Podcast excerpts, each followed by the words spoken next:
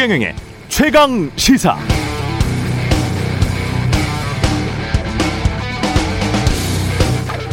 네, 어제 발표된 11월 소비자 물가 상승률 3.7%, 9년 11개월 만에 최대 상승폭이고요. 지난 10월에 이어서 2개월 연속 3%대 상승입니다. 물가 상승이 꼭 나쁜 거는 아닌데요. 그만큼 경제 성장만 받쳐준다면 소득도 함께 늘 수 있습니다. 그런데 역시 어제 나온 OECD 전망치에 따르면 전 세계적으로 특히 우리나라가 속한 G20 미국, 유럽, 일본, 영국 다 물가 상승률 전망치가 3개월 전 9월에 비해서 높아진 반면에 내년 2022년 전 세계 경제 성장률 전망치는 지난 9월에 비해서 낮거나 같습니다. 특히 OECD는 미국, 유럽, 중국, 브라질, 미국, 유럽, 중국, 브라질 등의 경제 성장률 전망치를 낮췄습니다. 경제 성장률 전망치는 비슷하거나 낮고 물가 상승의 전망치는 높아진다. 이렇게 되면 각국 중앙은행들이 버티기가 힘들어지고요. 금리 인상 시기가 좀 더 앞당겨질 수 있습니다. 그럼 또 부동산 등 자산 시장에 영향을 줄 것이고 임기 말 한국 정부의 경우는 가용 정책 수단이 많지 않고 사람들의 관심은 그래서 다음 정부가 어떤 부동산 정책을 펴느냐 그게 주택 가격에 어떤 영향을 미칠 것인가로 집중될 것 같습니다.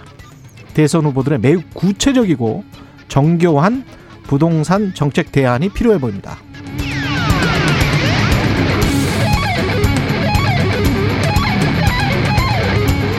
네, 안녕하십니까. 12월 3일 세상에 이익이 되는 방송 최경련의 최강시사 출발합니다. 저는 KBS 최경련 기자고요. 최경련의 최강시사 유튜브에 검색하시면 실시간 방송 보실 수 있습니다. 문자 참여는 짧은 문자 50원, 긴 문자 100원이 드는 샵9730 무료인 콩 어플 또는 유튜브에 의견 보내주시기 바랍니다. 오늘 1부에서는 코로나19 확진자 급증에 따른 재택 치료 예, 강력하게 비판하고 계시는 분이죠. 예. 천은미 교수님과 이야기 나눠보고요. 2부에서는 더불어민주당 선대위 강훈식 전략기획본부장 만납니다.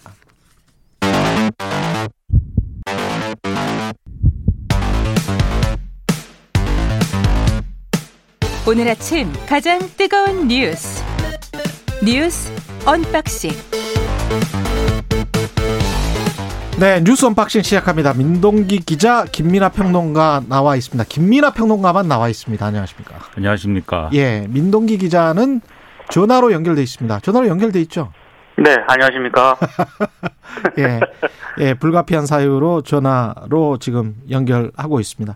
오미크론 관련해서 이게 수백 명이네요. 혹시 감염됐을지도 모르는 지역 감염 우려 지금 대상자가 그죠? 그러니까 지금 40대 인천 목사 부부하고 그 30대 지인 남성 있지 않습니까? 예. 그 N차 감염이 조금 우려가 되고 있는 게요. 이 부부가 역학조사 과정에서 지인 남성의 접촉 사실을 누락을 했거든요. 예, 40대 목사 부부가 거짓말을 한 거죠, 지금? 그렇습니다. 근데 음. 이 해당 남성이 밀접 접촉자인데 격리하지 않고 확진 전 6일 동안 뭐 교회를 비롯한 지역 사회를 돌아다녀 가지고요. 예. 이 남성 때문에 800명이 넘게 조사를 지금 검사를 받게 됐습니다. 아. 그래서 접촉자 규모 등을 봤을 때 이 오미크론 추가 감염자가 좀 잇따르지 않겠느냐 이런 전망이 나오고 있고요. 예. 그래서 지금 방역 당국에서 이 목사 부부를 감염병 예방법 위반 혐의로 고발하는 방안도 지금 검토를 하고 있습니다. 그리고 지금 정부 같은 경우에는 오미크론 변이 확진자라든가 접촉한 경우에는 접종 완료자라도 예외 없이 자가격리를 실시하기로 했고요. 기간도 네. 지금 한 현행 한 열흘 정도 되는데 14일로 연장을 해서 적용을 하기로 했습니다. 그 오미크론 변이의 어떤 감염의 확산력이나 이런 걸 고려를 해보면 이렇게 이제 역학조사 과정에서 파악하지 못한 그동안 파악하지 못했던 이런 이제 아, 사람이 있다고 하면 당연히 지역사회 교차 감염이나 이런 것들로 이어질 가능성이 상당히 높다 이렇게 볼 수밖에 없는 거고요. 예. 그렇게 따지면은 이제 오미크론 변이에 대해서 이제 사실상 아, 우리도 당장 대응해야 되지 대응해야 될 수밖에 없는 음. 그런 상황이 될 수가 있는 것이기 때문에 상당히 우려가 되는데 좀 이해는 잘 안 되죠. 왜냐하면 이전에도 이제 이런 감염법 예방법 위반 사례 그러니까 역학조사 과정에서 제대로 이제 자신의 어떤 동선이나 이런 것들을 얘기하지 않아 가지고 예. 크게 이제 처벌받고 여기서 대해서 책임을 져야 되는 그런 상황이 있었는데도 불구하고 이렇게 거짓말을 해가지고 똑같은 사건이 일어났다는 거는 어, 사실 좀 여러모로 아쉬운 부분이 있고요. 근데 어쨌든지 그럼에도 불구하고 오미크론 변이의 지역사회 감염까지 이어지는 거는 사실 뭐 늘 계속 말씀드렸지만 예정된 상황이었습니다. 이게 시간 음. 문제였던 것이죠. 그래서 이제 대책을 마련할 수밖에 없는 것이고요. 그리고 이와 별개로 이제 어 지금 유행 상황이 굉장히 어렵기 때문에 그렇죠. 오늘 아마 정부와 방역 당국이 음. 아, 방역 강화와 관련된 어떤 뭔가를 발표할 것으로 이렇게 전해지고 있는데 예. 구체적인 내용은 이제 각 신문마다 보도를 좀 하기는 했는데 음. 실제로 이렇게 결정이 되는 건지는 아직 알 수가 없어요. 왜냐하면 지난번에도 신문들이 앞다퉈서 이렇게 막 방역 강화 메시지 이런 것들 어 뭔가 결정할 것이다 막 보도를 했었는데 사실과 달랐거든요 그런 것들이. 예. 그래서 어떤 결정을 내리는지는 좀 지켜볼 필요가 있겠습니다.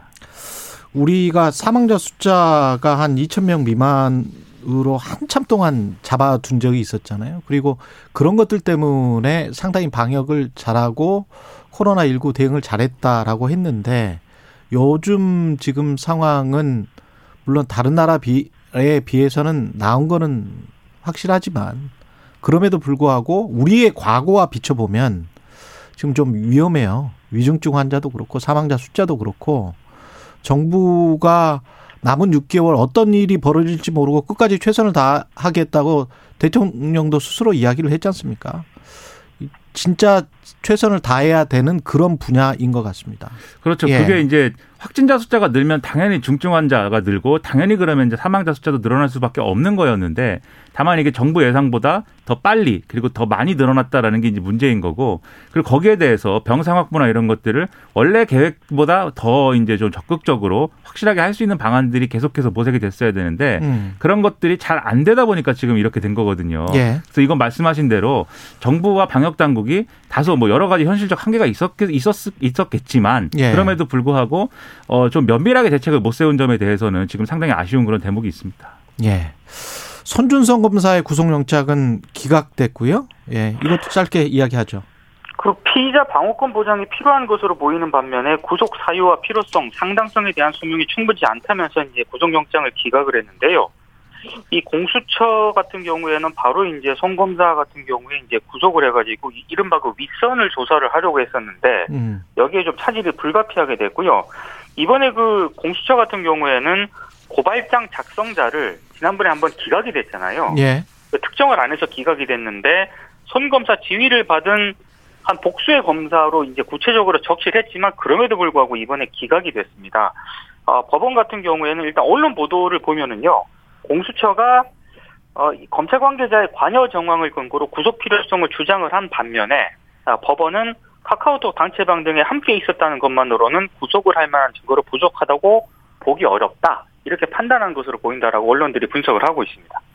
그러니까 사실상 이전에 이제 손준성 검사에 대한 구속영장 청구할 때 하고 이제 이번에 청구할 때 하고 중간에 이제 크게 공수처 수사가 크게 진도가 나갔다고 보기 어려운 상황이다라는 거를 보여주는 하나의 이제 신호인 거죠, 이게. 음. 그렇게 보면은 지금이 어떤 대선 상황이나 이런 여러 가지 것들 그리고 공수처가 진행한 수사에서 예를 들면 김웅 의원실 압수수색한 거 이제 취소되고 뭐 이런 것들 종합을 해보면 사실상 이제 이 문제에 대한 공수처의 수사는 동력을 잃게 됐다 이렇게 볼 수 있는 그런 상황인 것 같고요.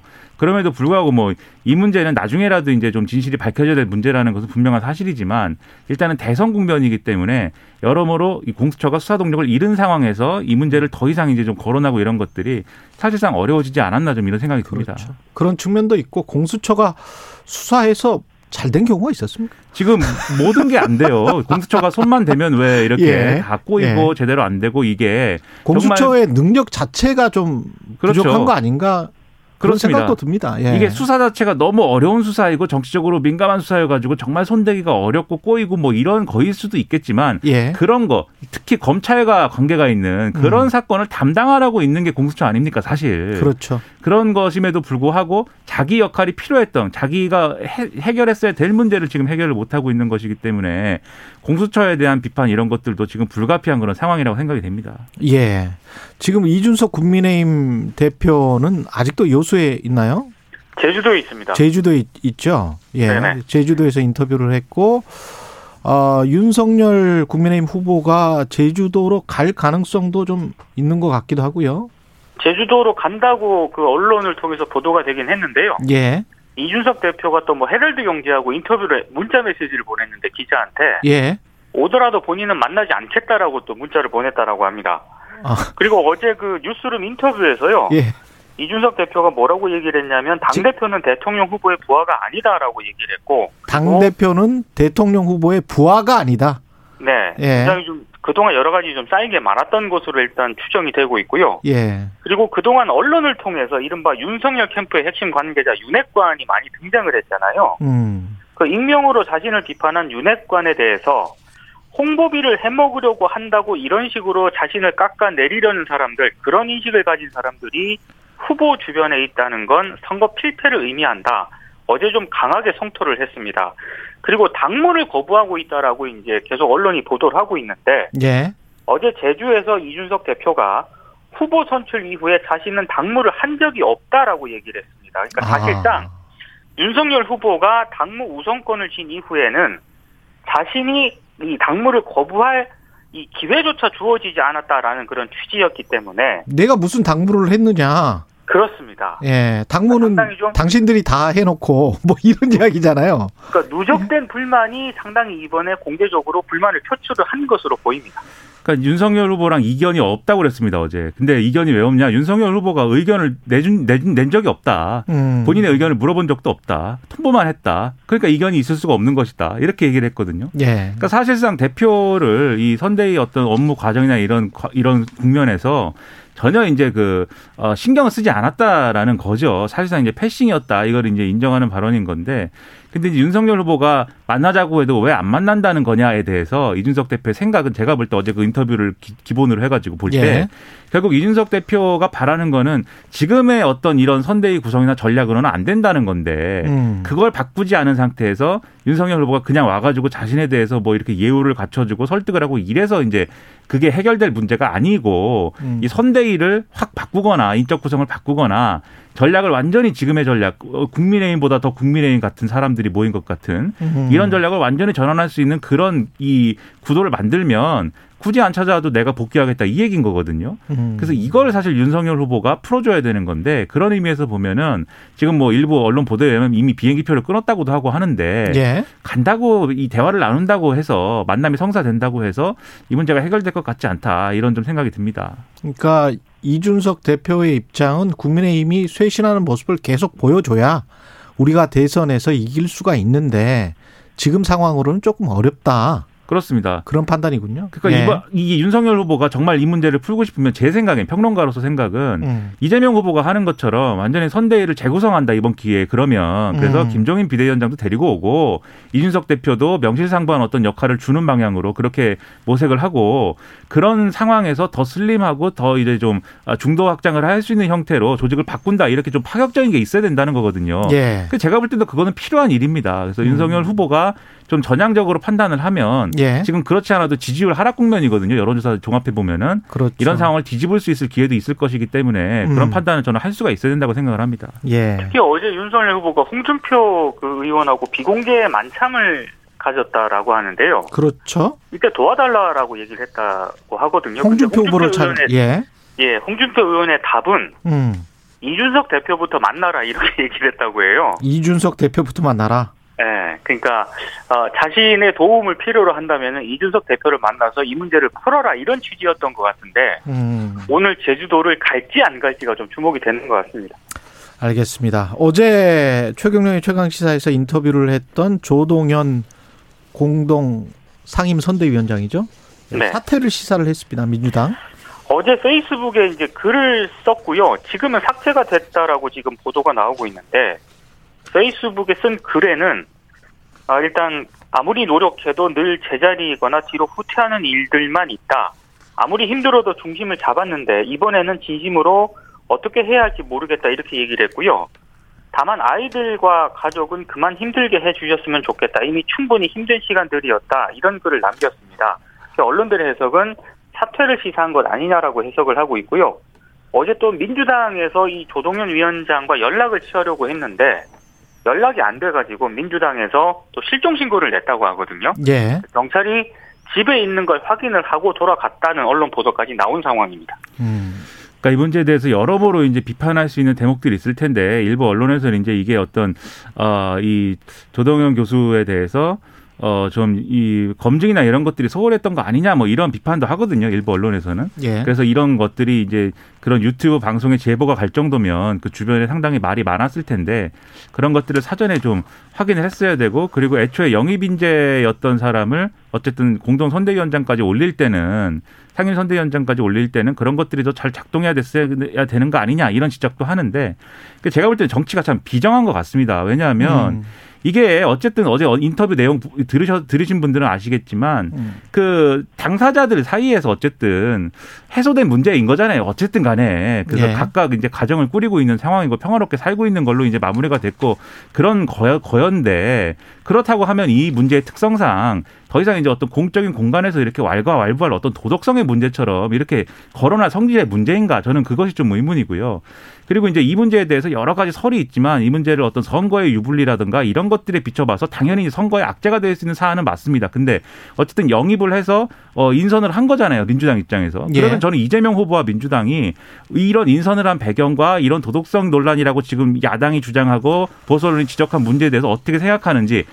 그럼에도 불구하고 이런 인선이 왜 필요한지를 국민들에게 설명을 하고 음. 그것에 대한 이해를 구하고 설득을 하고 이런 과정도 정치거든요. 근데 그렇죠. 어제 보면은 그런 상황이 아니었습니다. 예. 이게 여론이 악화될 수가 있기 때문에 어, 이 문제에 대해서 이재명 후보도 그렇고 그다음에 백혜련 의원도 그렇고 CBS 라디오 인터뷰에서 얘기를 했는데 국민 여론에 따라서 판단하겠다. 그냥 이 정도 수준의 얘기를 했거든요. 음. 그럼 조동현 위원장은 당연히 자기가 사퇴할 수밖에 없는 거죠. 당과 후보가 여기에 대해서 대응할 수 있는 그런 어떤 모습을 보여주지 않는다고 하면 사실상 팽당했다 고 느끼는 거겠죠. 그렇죠. 예. 그러면 애초에 영입을 왜 한 거냐 이런 논란이 벌어질 수밖에 없는 거고요. 그런 비판 받을 수 있고요. 충분히. 제대로 이 문제를 예. 뭐 음. 매듭을 짓지 못한 것이다. 저는 그런 생각이 좀 크게 들었습니다. 딱 한 가지만 지적하겠습니다. 다 공인이라고 모든 사생활, 내밀한 성적 생활까지 보도를 하는 미국의 언론들이 있고요. 그렇지 않은 유럽의 언론들도 있습니다. 우리는 어떤 쪽을 따라가야 될지는 좀 잘 생각을 해보시고. KBS 일라디오 최경영의 최강시사 여기까지 하겠습니다. 뉴스 unboxing 민동기 기자 김민아 평론가였습니다. 고맙습니다. 고맙습니다. 고맙습니다.